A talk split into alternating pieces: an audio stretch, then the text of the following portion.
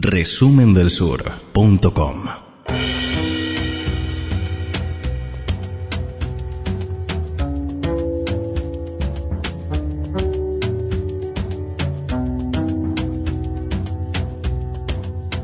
Hoy siento que continuar en esta posición representa una dificultad para que el éxito alcanzado perdure.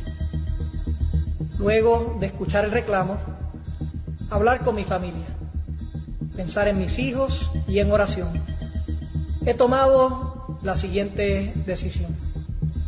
Con desprendimiento, hoy les anuncio que estaré renunciando al puesto del gobernador efectivo el viernes 2 de agosto del 2019 a las 5 de la tarde.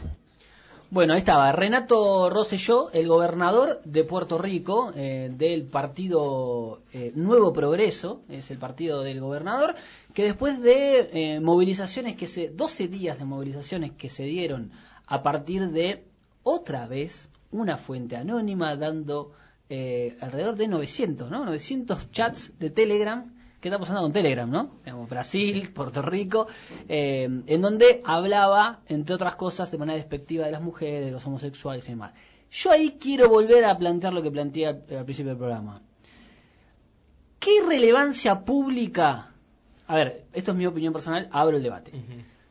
De todas las cosas que se filtraron del gobernador Rosselló, lo único que tiene relevancia pública, en términos de política pública, en términos de delito, es el supuesto desvío de fondos de plata que Estados Unidos le mandó a Puerto Rico para eh, afrontar las, los, los, costos, digamos, del huracán María.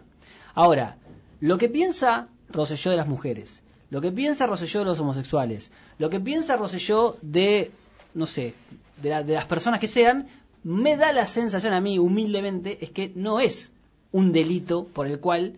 Eh, es discutible. Exactamente, con eso lo pongo en la mesa. Es discutible teniendo en cuenta eso, para mí lo que pasó con Rosselló, que eh, más allá de reivindicar la movilización masiva de los puertorriqueños, el rol de los artistas, que lo reivindico a morir y me parece bárbaro, me parece que fue un golpe de Estado. Sinceramente me parece que fue un golpe de Estado. Eh, es interesante porque incluso esa fue la estrategia de defensa, de empezar a difundir y hacer foco sobre los comentarios machistas, sobre los insultos, el vocabulario que utilizaban en sus chats privados. Pero es interesante ver cómo se dio este Watergate tropical, como lo llaman algunos, que a varios medios llegó de una fuente anónima, que Alejo Reclusa tiene ahí su propia teoría, de dónde llega esta fuente anónima que no se sabe todavía. La va a contar y si no la quería contar, Mackenzie te tiró. Claro. no, y voy a agregar un par de cosas con esto que, que, dijo, que dijo Augusto. Bien. ¿Qué, vas a agregar? No, con respecto a lo de si la conversación privada es o no tema, tema público. Bueno, pero esto está muy relacionado con cómo se dio la investigación periodística. Llegó a varios medios. Estas 10 hojas, atentos, 10 hojas con donde figuraban los insultos, lo más picante de las conversaciones, lo que se hizo público hace tres o dos semanas atrás. Pero ¿qué pasó? Hay, existe un CPI, que es el Centro de Periodismo Investigativo, allá en Puerto Rico, que recibió estas mismas 10 páginas que todos los medios, pero sabiendo que en realidad son 899 el total de las páginas. Y dijo, nosotros queremos todo el informe, no este, esta entrega. Luego se entregaron otras 10 páginas, se hicieron 20 y dijeron, no, no vamos a publicar nada hasta que tengamos todo. Se mantuvieron firmes mientras los demás medios sí empezaron a filtrar la información, se empezó a hacer muy mediático el tema y finalmente lograron, mediante negociaciones con esta fuente anónima, obtener todo, eh, el informe completo de las 899 páginas, donde ahí sí estaba lo que decía Augusto, este esquema millonario de aprovechamiento ilícito de las autoridades. Bueno, ahí ya, eso es un delito. Ese es el delito real. Entonces publicaron, no solo nos insultan, nos están robando. A ver, eh, yo creo que eh, nos engañaron hace unos años cuando nos dijeron que Telegram era una aplicación encriptada. Encriptada que nadie podía acceder a eso. WhatsApp era una, aplicación que se podía filtrar por todos lados, es cierto. Telegram era una aplicación encriptada. Y yo creo que muchos políticos, jueces, eh, dirigentes de alto nivel cayeron eh, en esa trampa. Telegram no es una aplicación mm. súper encriptada, es hackeable. Incluso en Argentina. y lo que estamos viendo es que alguien eh, que podría estar en Rusia, no sé qué piensa eh, Noé Pérez Ribabén, alguien está filtrando algunas cosas. Se filtró lo de Moro, se filtra Roseló, y puede ser que tengan más cosas. origen ruso, por Hay olor a Rusia. Lo dijimos cuando, hablábamos Puede ser que tengan más cosas. Brasil. Telegram es ruso. Todas estas cosas que se filtran ahora, puede ser que haya más. Y que nos estemos de acá a dos años, estemos, tengamos material para este programa, porque de acá a dos años se filtren más cosas. Sí, a ver, a ver venimos de la situación en Brasil ¿sí? de la investigación de Intercept. Y Telegram es un tema aparte, lo podríamos desarrollar. Sí, tranquilamente. Yo creo que hay alguien está, esa fuente anónima, no existe una fuente anónima, no es alguien que no sé, se encontró con claro. 800 no, es un chico que aprendió programación y craquea cosas en su casa y dijo, bueno, voy a craquear Telegram. El caso Botre, Garganta Profunda, era la fuente anónima. Bueno, pero eso es, era una interna del partido. Años era una interna de los republicanos. Garganta Profunda es el que le dice así a los periodistas de que es el, Washington Post o, le dice bueno acá está esto es lo que hizo eh, Richard hace, el nombre no, se conoció hace no vayamos tan lejos. Hace poquito una, una, nota de opinión pues, en, el Times creo que fue el New York Times en donde decían que Trump hacía tal cosa con los funcionarios o sea alguien de adentro del gobierno escribió con un nombre un seudónimo en una Esas cosas existen. Eso existe. Ahora lo que vemos es una aplicación que parecía confiable y que no es tan confiable. Ahora, volvamos a Puerto Rico. Telegram lo podemos discutir. Eh, tendríamos, que dedicar, pero volvemos a Puerto Rico. Yo insisto, a mí me cae pésimo lo que dijo el, el gobernador de Puerto Rico. Me cae pésimo, me parece que es una barbaridad. Ahora, eh, me parece que el, motivo de delito, motivo de, finalización de un mandato no puede ser eso. Tiene que ser algo concretamente o, un delito bueno, pero, A ver, no me da la sensación que fue un golpe Digamos, dos cosas. Dos cosas. Dos cosas. Primero, sí. Eh, los eh, gobiernos no solamente gobiernan porque son legalmente elegidos, ¿sí? por una cuestión de legalidad, sino también por una cuestión de legitimidad. Gobiernos ilegítimos, ¿sí? en general, tienden a ser gobiernos débiles, renuncian. Este es un gobierno, a partir de estas filtraciones, ilegítimo. Está bien. Y las movilizaciones populares lo que hacen es darle más ilegitimidad. Él podría haber, él podría haber convocado elecciones, convocado elecciones mm. o podría haberse quedado. Nadie, es un golpe de Estado si hay un, si hay un eh, poder del Estado que voltea a otro poder del Estado. Esa es la definición técnica de golpe de Estado. Lo demás es desestabilización, es otras cosas. Yo lo que estoy yo lo que me pregunto es si estamos avalando un golpe de Estado. Eso no es un golpe de Estado porque no es un golpe de Estado porque técnicamente no es un golpe de Estado, no está dentro de la definición. Inventar otro nombre, porque golpe de Estado es un poder del Estado frente a otro poder del Estado. ¿A la Rúa se le hizo un golpe de Estado? No, Salvo que uno piense que el senador Dualde volteó a... que es lo que piensan algunos. no, yo por la Pero es, pero no es un poder del Estado, es eh, un Estado que es un presidente, un gobierno ilegítimo que decide renunciar. si esto hubiese sido mediante la una destitución por el Parlamento, ahí sí podríamos hablar Ahí podría ser discutible porque algunos dicen golpe de Estado institucional para como darle, el caso de Dilma. como el caso de Dilma, de Fernando Lugo, Paraguay, o Paraguay. En este caso, Ricky Martin no es un diputado. Ricky Martin no tiene poder estatal, lo que hizo fue una rebelión popular que deslegitimó, desestabilizó Ahora, las causas de esa desestabilización sí son políticas. Alguien filtró. Claro. Eso. Alguien filtró para deslegitimar a Roseló. volvemos a, a, que es un eh, republicano. Pero además es republicano y viene de una casta política de los Rosselló, que, Roseló, que ya gobernaron. Porque acá está la discusión. Roseló pidió hace un par de años, incluso quería hacer una votación testimonial del presidente de Estados Unidos. Recordemos que Puerto Rico no elige presidente de Estados Unidos. Eligen solamente los ciudadanos puertorriqueños que están en Estados Unidos.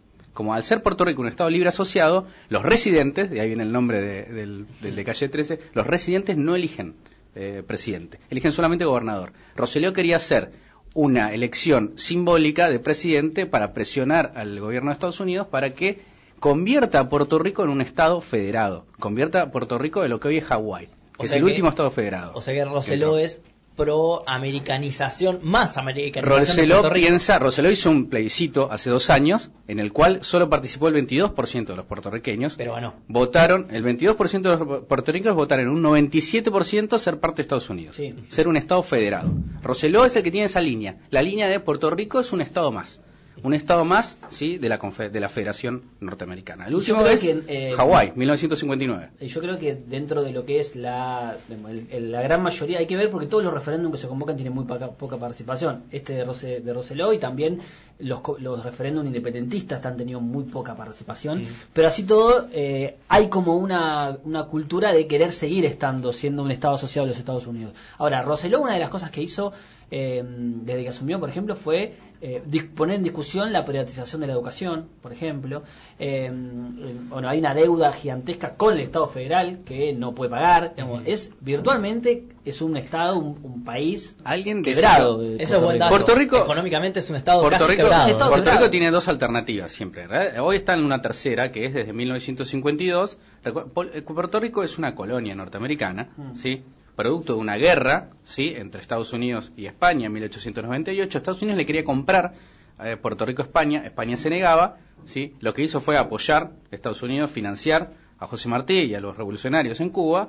Y España le volteó ¿sí? un, un barco y Estados Unidos entró a la guerra y le sacó Cuba, Puerto Rico y Filipinas. Sí. Puerto Rico es el único país, sí, además de Cuba y Filipinas son independientes, es el único pa- país que quedó, sí, de esas colonias quedó en manos, sí, de Estados Unidos. Y Estados Unidos en 1952 le dio un estatus, sí, de Estado libre asociado. Tienen derechos civiles, no tienen derechos políticos.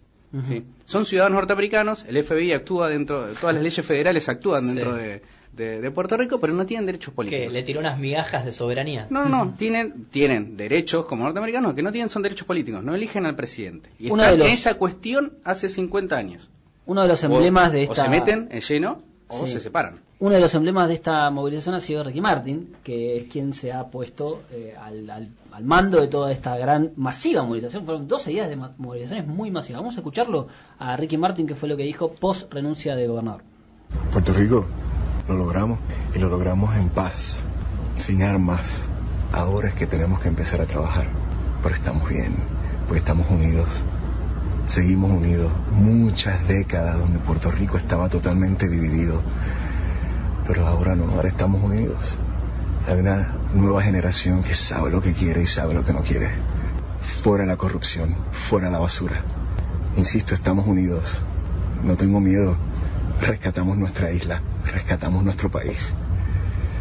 Que se preparen, porque lo que viene es maravilloso. Ahí está, Ricky Martin que dijo, lo hicimos en paz y sin armas como Gandhi. Ricky Martin, voy a agregar que Ricky Martin, el eh, 17 de enero de 2017, subió a su cuenta de Instagram una foto de Oscar López Rivera. Oscar López Rivera, fundador de el Frente de Liberación Nacional de Puerto Rico, es el Mandela latinoamericano. Está preso, el FBI lo metió preso desde 1981, Mm. amnistiado por Barack Obama. Sigue Sí, preso. No, ahora va a Ah, ser liberado. ah, va a ser Fue liberado. sí, eh, Oscar López Rivera subió... ¿Liberado por quién, eh, perdón? ¿Amnistiado? Por Barack Obama, Ah, por, Barack- no, por Barack Obama. Quería escuchar eso. Ricky Martin subió la foto de Oscar López Rivera y con todo un discurso, ¿sí? Sobre quién fue Oscar López Rivera, ¿sí? Y eh, dice, cierra, hoy Puerto Rico celebra la conmutación de la sentencia que le otorga el presidente Barack Obama.